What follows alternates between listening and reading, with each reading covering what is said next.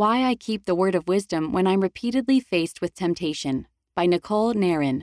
The author lives in Utah, USA. Drinking alcohol and coffee was a daily routine of my coworkers, so I often felt like an outsider. But remembering the why behind the word of wisdom helped me stay strong. Growing up, I was often exposed to alcohol, tea, and coffee, mostly when I would spend time with my extended family. My immediate family and I are the only members of the church among my relatives, and sometimes it felt disheartening and isolating when others would look down on my beliefs. But I knew God was real, I had faith in His restored gospel, and in my baptismal covenants, and I knew He wanted me to make good decisions. When I moved to London, England in my early 20s, I began working at an international bank. Everyone lived off tea and coffee to get them through the workday on our fast moving trade floor. On my second day of work, my manager made me a cup of tea. I thanked her but explained that I don't drink tea. She quickly offered me coffee instead. I knew she was just being kind, but I was determined to keep my standards. Although I felt a little awkward, I explained in greater detail why I don't drink tea or coffee, and I was able to share some of my beliefs with her, including the word of wisdom. That was a great experience, but similar situations didn't always go as well. Facing temptation. As time went on, being surrounded by the normalcy of others drinking alcohol made it difficult for me to keep my standards. Going to pubs with clients and coworkers was a regular circumstance I would find myself in. I grew tired of having to explain myself when I turned down a drink, and sometimes I just wanted to fit in. But beyond wanting to fit in, I wanted to be an example of a disciple of Jesus Christ. So I learned a few ways to help me resist temptation. First, I prayed for strength each morning to make good decisions. Second, I often listened to conference talks or hymns on my way to work. Third, I kept my favorite scripture taped to my bathroom mirror to read each day. Yea, I know that I am nothing. As to my strength, I am weak.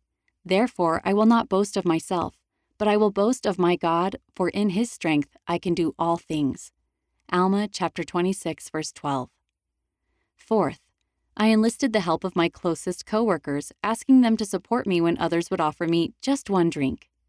They could tell when I was feeling uncomfortable and would kindly jump in and order me a sparkling water on the rocks to help me avoid feeling awkward during these gatherings. Fifth, I worked with many other religious individuals who had similar morals. There were a few practicing Muslims whom I bonded with, and we often sat together during work functions so we could have strength in numbers. Surrounding myself with like minded people who respected my standards helped me immensely.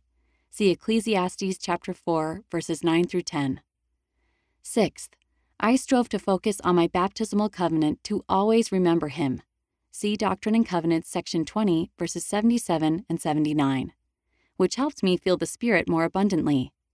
I strove to focus on my baptismal covenant to always remember Him, which helped me feel the Spirit more abundantly.